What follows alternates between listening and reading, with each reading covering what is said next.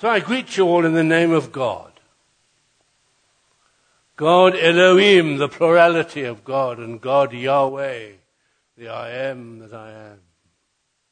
God Adonai, Master and Lord, and God El Shaddai, the all sufficient nursing mother. God Yada the unity and singleness of God, for God is one.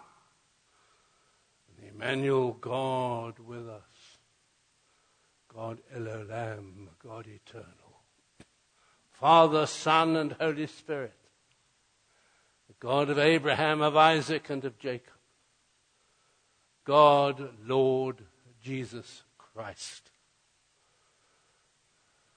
Born Jesus, the Son of God anointed the Christ and raised the Lord. Right throughout the New Testament, in the teachings of Jesus and of the epistles, there is a common thread, and the phrase keeps popping up in different ways this age and the age to come. This age and the age to come. And in the first chapter of the letter to Galatians, Paul says, We thank God who has delivered us from this present age. And the reason this age is present is because it hasn't got a future. And so there has been word this morning about changing perspective. Because it's very natural for us to be related to and focused on this age. But the biblical believer is not focused on this age, as we've already heard. And, and, so we've, we've been through the story of the expectations of infant to child to to youth and to school and bigger school and leaving school and getting married and having a baby and the expectations, getting promotion, retirement, the, looking forward.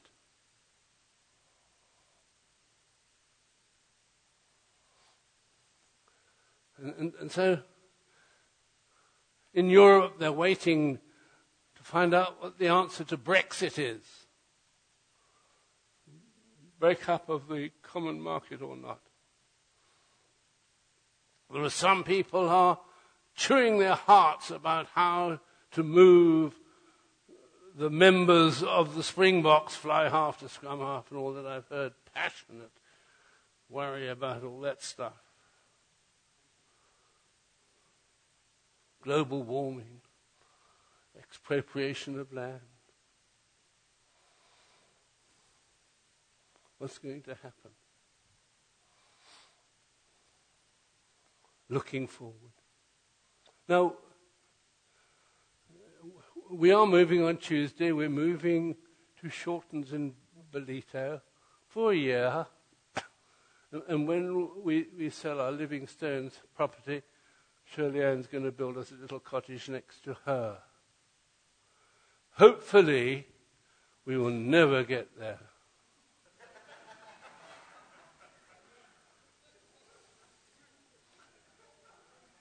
because biblical Christians are not worried about going to Ballito or what happens in Europe or what happens to the Springboks or what happens to Julius Malema. Biblical Christians are focused, as it says in Titus chapter 2, on the blessed hope and glorious appearing.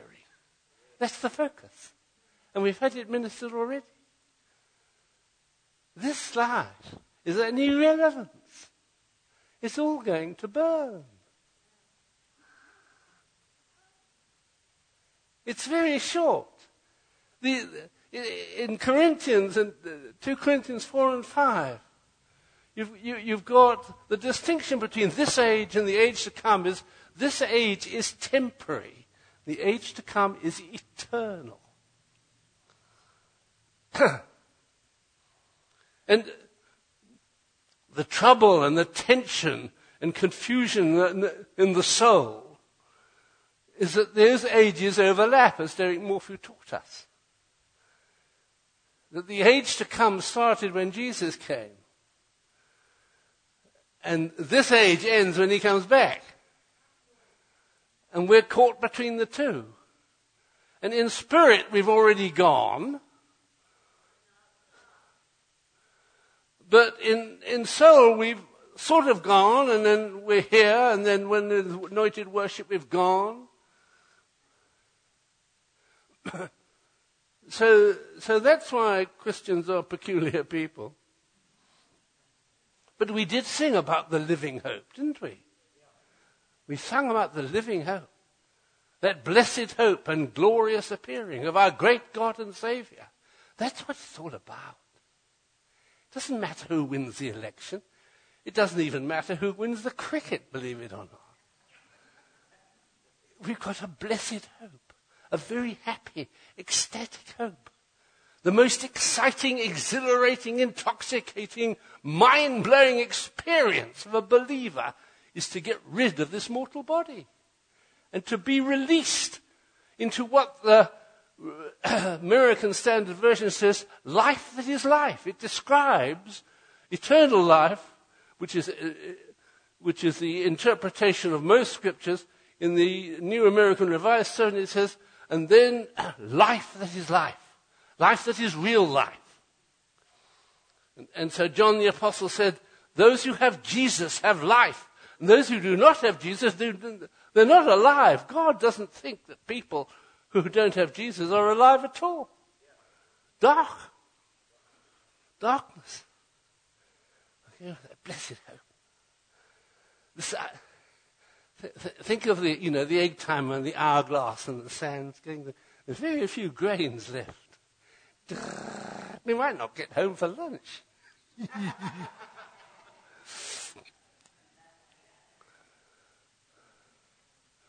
I told you about the preacher who got his elders together and said, I want you to be honest and stop being pious and tell me, do you expect Jesus to come tonight? And they, they admitted that they didn't. And he says, I'm preaching on the scripture which says he's coming when he's not expected. So it is written in the Word of God. Man is born to trouble as the sparks fly upward. If you don't believe it, poke the braai.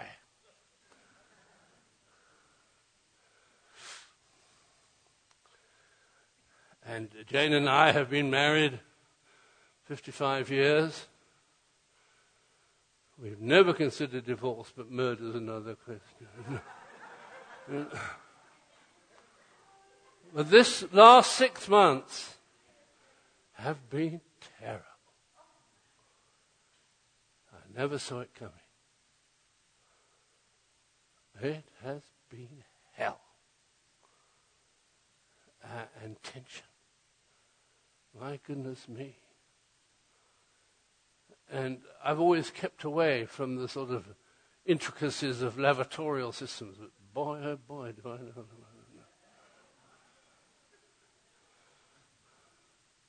And Jane came, she's been to three hospitals, and she came back from the Hillcrest Hospital, and, and uh, the, the medical statement was no further treatment. They'd done all they could. And there were a plethora of doctors. When I saw what was being paid to medical aid, uh, goodness me. No further treatment. And so Shirley Ann said, I think I told you last week, Shirley Ann said, well, how long we got? Weeks, months? He said, no, days. She came home to die within a few days. And she was as white as a sheet. There was no sign of life in her, no sign of breath. She was there. And being a man of action and things, I got hold of Val and we arranged the funeral. I, I ordered the coffin. I ordered the, I, I, I got the coffin was me made of hardboard. and I got some Koki pens. I was going to write scriptures all over the coffin and all that stuff. We ordered the flowers.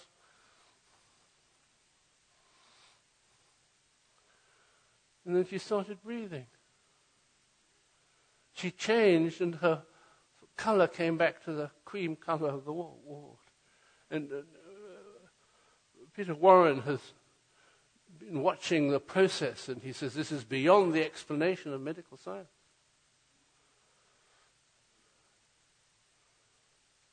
And, she's had carers, nappies.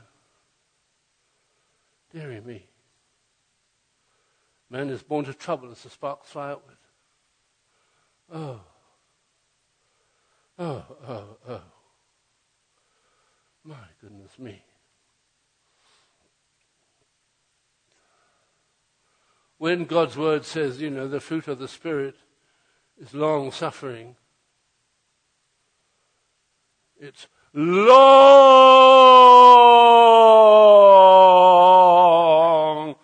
suffering.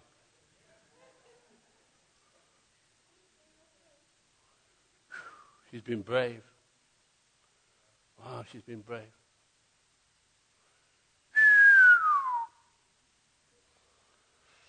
Ah, my goodness me. We're on the move because my legs can't handle the steps up to the house. I mean, the time I've walked from here back to my to the bottom steps, I feel I've done the marathon.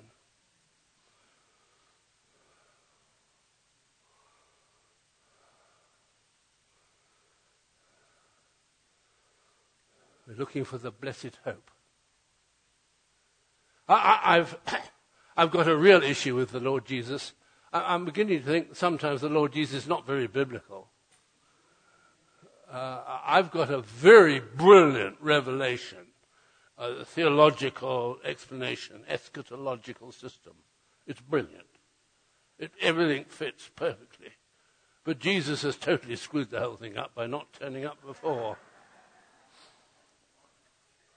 Let's be very careful before we try to box God. I've been doing so for many years, it doesn't fit.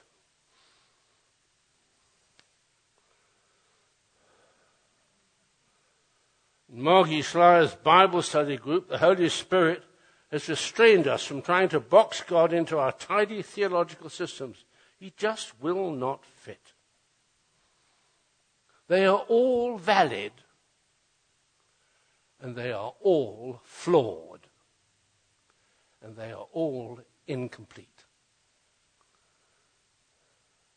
But bits of them are valid. They're not exhaustive, but bits of them are valid. So we can hear. And the patterns laid down in Scripture for the gathering of the church is to declare our love and blessing as we have this morning. It's been wonderful. But it's also to hear the voice of God. Yes, through the preacher and the teacher, but also from everyone a song a revelation, a tongue, an interpretation, a word of knowledge, a word of wisdom. The, the gathering of the people of God in biblical terms is to hear the voice of God from within the body. And, and, and there are apostolic prophets and teachers who, who go and, and, and build up the communities and teach them to listen to the voice of God, which is why it's so wonderful this morning we had some. Be still and know that I'm God. And so it says in Psalm 131, I've quietened my soul like a weaned child. And the picture is of the weaned child sitting next to the mother, unperturbed about when the next meal is coming. Quiet in my soul, and not grasping for the breast. And, and that is the rest of which we've heard. God's in control. He will not confine himself to our theologies. And my daughter, our daughter, Jacqueline, is now ordained a full priest in the Anglican system. I pray for every day, Lord, you have warned us that our traditions make the Word of God ineffective. So church tradition has a tendency to negate and contradict and disconnect the Word of God because of our cultures, our traditions, our expectations of what church should be like. So it's back to the Word.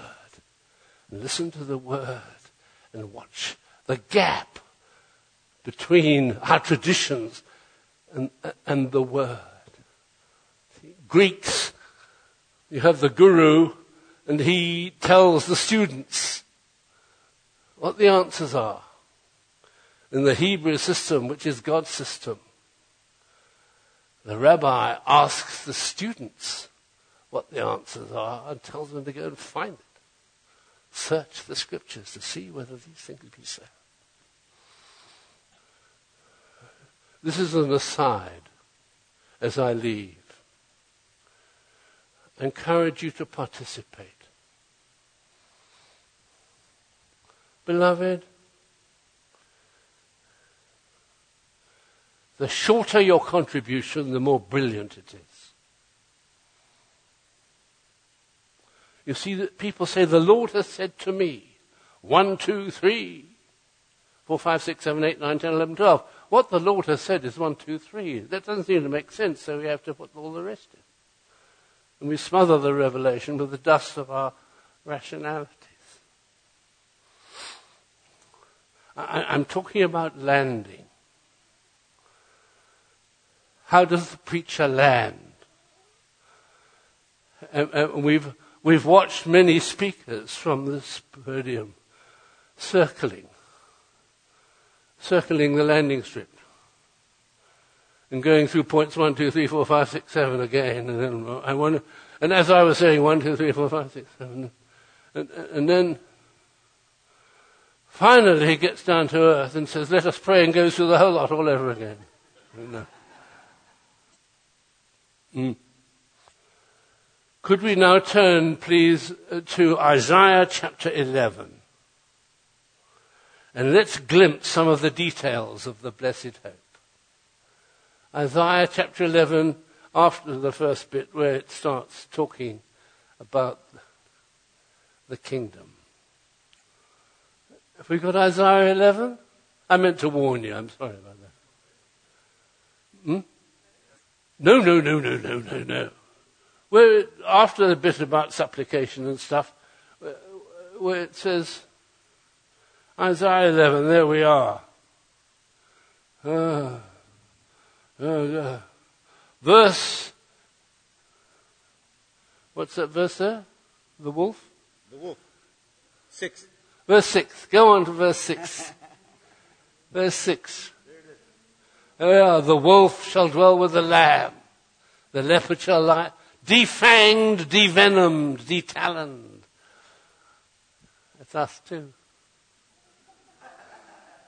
the kid and the calf and the young lion and the fatling together. The little child shall lead them. The animal kingdom shall be the herbivores. Can we go on? The cow and the bear shall feed their young ones. They shall lie down together. The lion shall eat straw like the ox. Next. And the sucking child shall play on the hole of the asp. This is, this is the blessed hope. It's the new heaven and the new earth. The weaned child shall put his hand in the adder's den.